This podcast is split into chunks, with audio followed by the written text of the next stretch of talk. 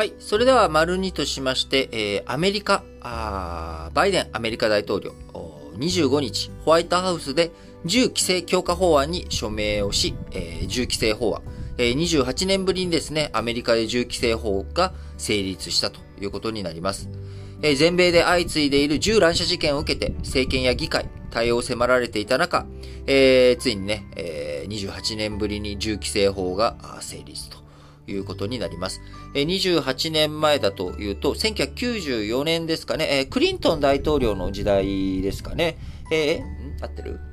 ?1996 年。1990、う違う違う違う、1994年でいいんだよな。合ってる合ってる。1994年、えークリントン大統領の時代ですかね。えーそこでね、あの、銃規制、えー法案が成立していたところから、28年ぶりにね、さらにということになりましたが、えー今回の銃規制法、えー自身や他人に危害を加える恐れのある人物から銃器を一時的に没収できる州レベルのレッドフラッグ法、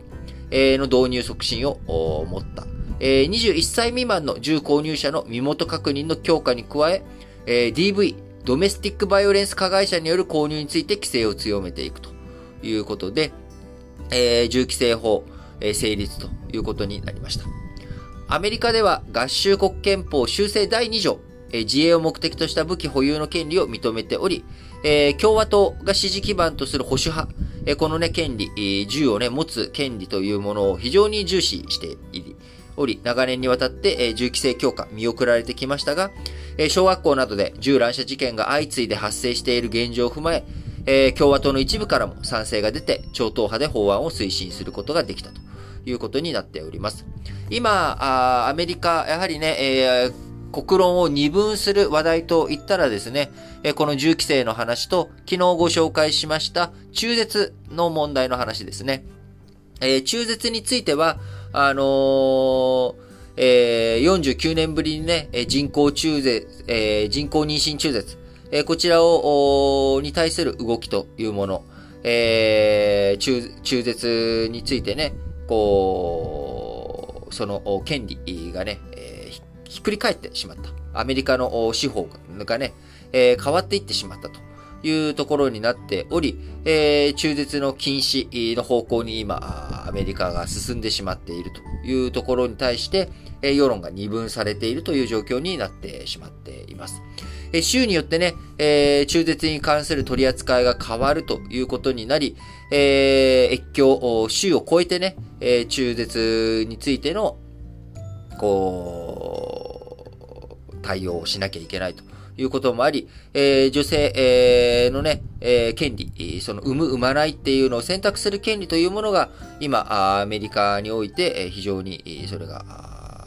大きな影響を与える状況になっているということですが、まあ、今後ですね、やはりこの議論が大きく、えー二つに二分されている状況。アメリカ11月に中間選挙ありますけれども、この11月の中間選挙に向けての、えー最大の争点になりかねないポイントなのかなと思います。えーバイデン大統領をはじめとしたね、民主党の人々というのは、あーこちらの権利をね、しっかりと保持していこうということを今強く訴えかけているわけですが、僕のなんとなく、これも完全な主観ですよ。主観で考えると、アメリカ、僕民主党負けちゃうんじゃないのかなっていう気がするんですよね。あのーうん、その表立っての声という意味では、あのまあ、トランプ大統領の選挙の時もそうだったと思うんですけれども、えートランプ大統領が勝っちゃったんですよね。クリントンよりも支持率高かったという、あ支持率がね、別に、あの、世論調査では低かったにもかかわらず、えー負けちゃったっていうところ。なんとなく、あのまだアメリカという社会においても、その女性の権利というところ、それを声高に、え訴えかけていかなければ、やはり取得することができない、え難しい状態にあるというのが現実だと思います。えーその一方で、やっぱりそういった声がどんどんどんどん上がっていったときに、えーそれに反対する人々が声を上げずに投票行為に僕は入っていくんじゃないのかなというふうに思っています。えーなので、こう、世論調査とかでね、えー、中間選挙前にいろいろと見てったときに、えー、もしかしたら、あの、民主党優勢とか、その中絶の問題のね、えー、賛成候補の、えー、当選確率が高まったみたいな風になっても、蓋を開けてみたら、共和党が勝っちゃったみたいなことになるんじゃないかなって思うんですよね。あの、特に今、生活苦とか景気も悪くなりそうだとか、物価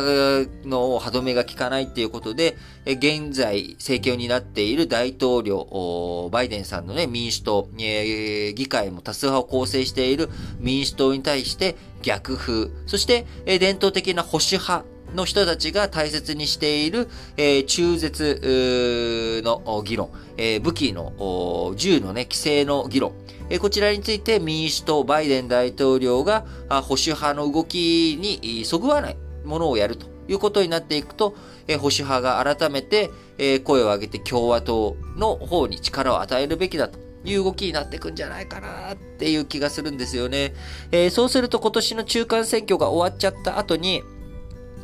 アメリカのね、国内政治が不安定になってしまうとなると、まあ、ロシアに対する強硬姿勢というものがどうなっていくのか。あロシアに向けてね、えーまうん、世界がどうなっていくのかなっていうところにちょっとね、えー、僕は今不安に思っています。やっぱりこの中絶の問題っていうのはすごく根深い問題ですし、えー、我々日本人が、だとね、えー、中絶禁止なんて意味わからないっていう感覚だと思うんですよね。もう、まあ、昨日も言いましたけど、江戸時代の昔からね、あのー、ずっと中絶については、まあ、ある意味、えー、当たり前というか、まあ、佐野厄除け大師とかね、水子供養で有名な、あのー、神社とかね、そういったところも、あったりするわけですから、日本国内においては。なんかあんまりその、中絶というもの、もちろん中絶っていうものに対するね、精神的な負担とか、そういったものはありますし、肉体的な、あ身体的なね、負担っていうのはありますけれども、なんでしょう、宗教的というか、まあ、刑事上学的というか、あのー、そういった後ろめたさっていうものはね、我々感じないわけですけれども、あんまりね、あの、感じる人が少ないというか、えー、まあ、しょうがないんじゃないっていう感じ方だと思うんですよね。なので、まあ、そのあたりのね、感覚っていうものが、まあ、日本と、えー、その、キリスト教の、敬虔なキリスト教国ではね、やっぱちょっと違いがあるというところ、えこれを踏まえた上で、え日々の報道とかね、そういったものに目を向けていただけると、え少し理解が深まるんじゃないかなと思います。